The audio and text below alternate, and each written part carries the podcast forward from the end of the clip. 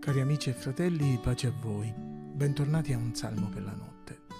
Questa sera leggeremo dal Salmo 119 i versetti dal 169 al 176, che rappresentano l'ultima strofa del nostro salmo.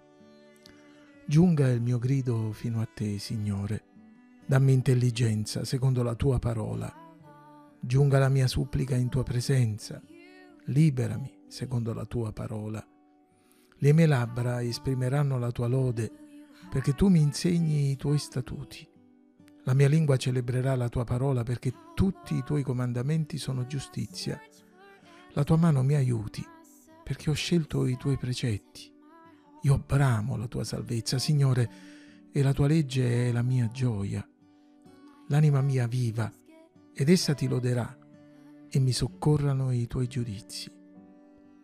Io vado errando come pecora smarrita. Cerca il tuo servo, perché io non dimentico i tuoi comandamenti.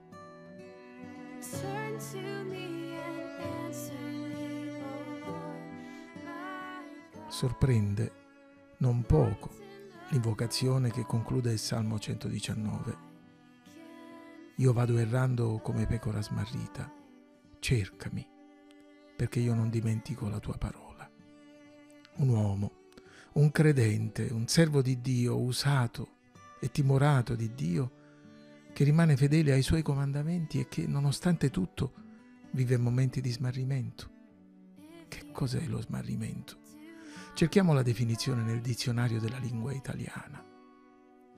Lo smarrimento è il fatto di smarrirsi, cioè di smarrire la strada, di perdere l'orientamento. Per estensione, smarrimento è anche il perdere temporaneamente, cioè per un periodo di tempo più o meno lungo, i sensi, la lucidità di mente. Lo smarrimento inoltre è anche quello stato momentaneo di turbamento, di sbigottimento, provocato da sorpresa, timore, dolore morale, che comporta la perdita delle normali facoltà di agire e di reagire.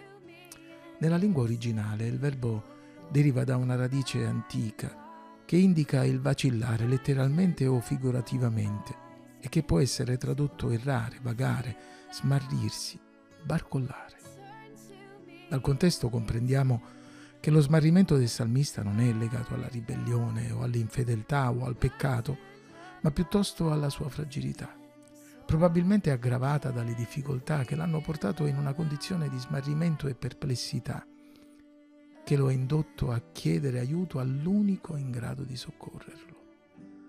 La figura della pecora smarrita che lo Spirito Santo suggerisce al profeta scrittore fa emergere subito, alla luce dell'intero messaggio della Bibbia, la visione di Dio come il buon pastore delle nostre anime.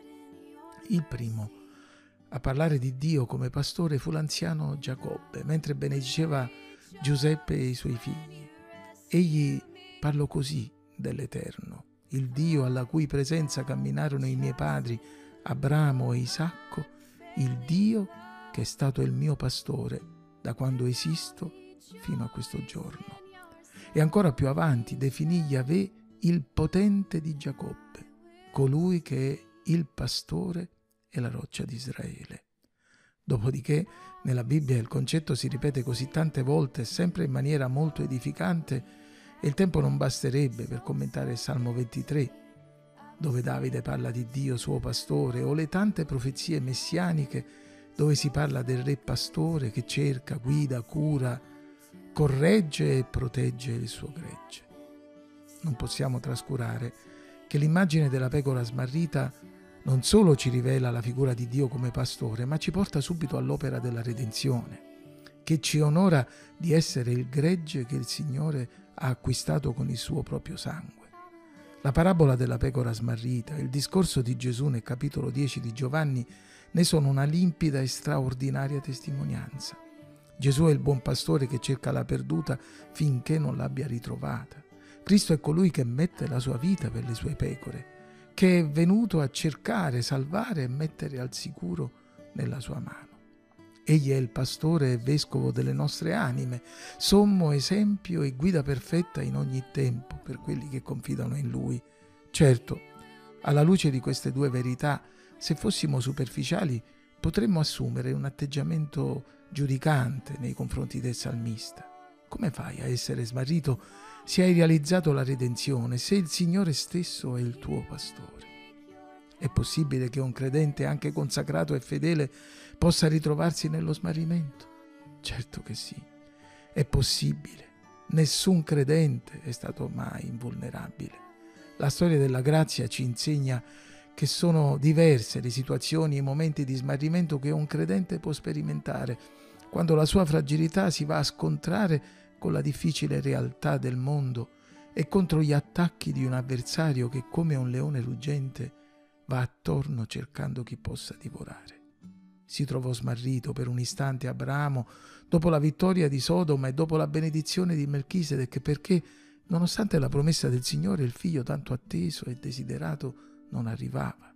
Smarrimento colse Davide quando gli Amalechiti distrussero Siclag e fecero prigioniere le famiglie del suo seguito, per non parlare dello smarrimento di Giobbe davanti alle ripetute tragedie che si riversarono sulla sua vita. Lo stesso Apostolo Paolo non fece mistero di aver conosciuto la perplessità, sebbene senza mai precipitare nella disperazione.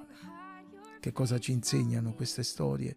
ci ricordano la nostra fragilità, ma ci incoraggiano a fare la preghiera dello smarrimento, che ci fa cercare il volto del Signore che si prende cura di noi. Giobbe ebbe le sue risposte. Abramo realizzò la promessa del patto. Davide recuperò tutto quello che aveva perduto. L'Apostolo Paolo fu incoraggiato, finì la corsa, vinse il combattimento senza mai perdere la fede.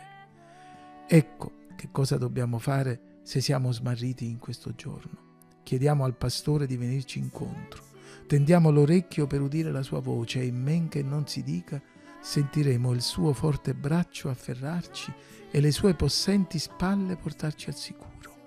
Grazie, sommo pastore delle anime nostre.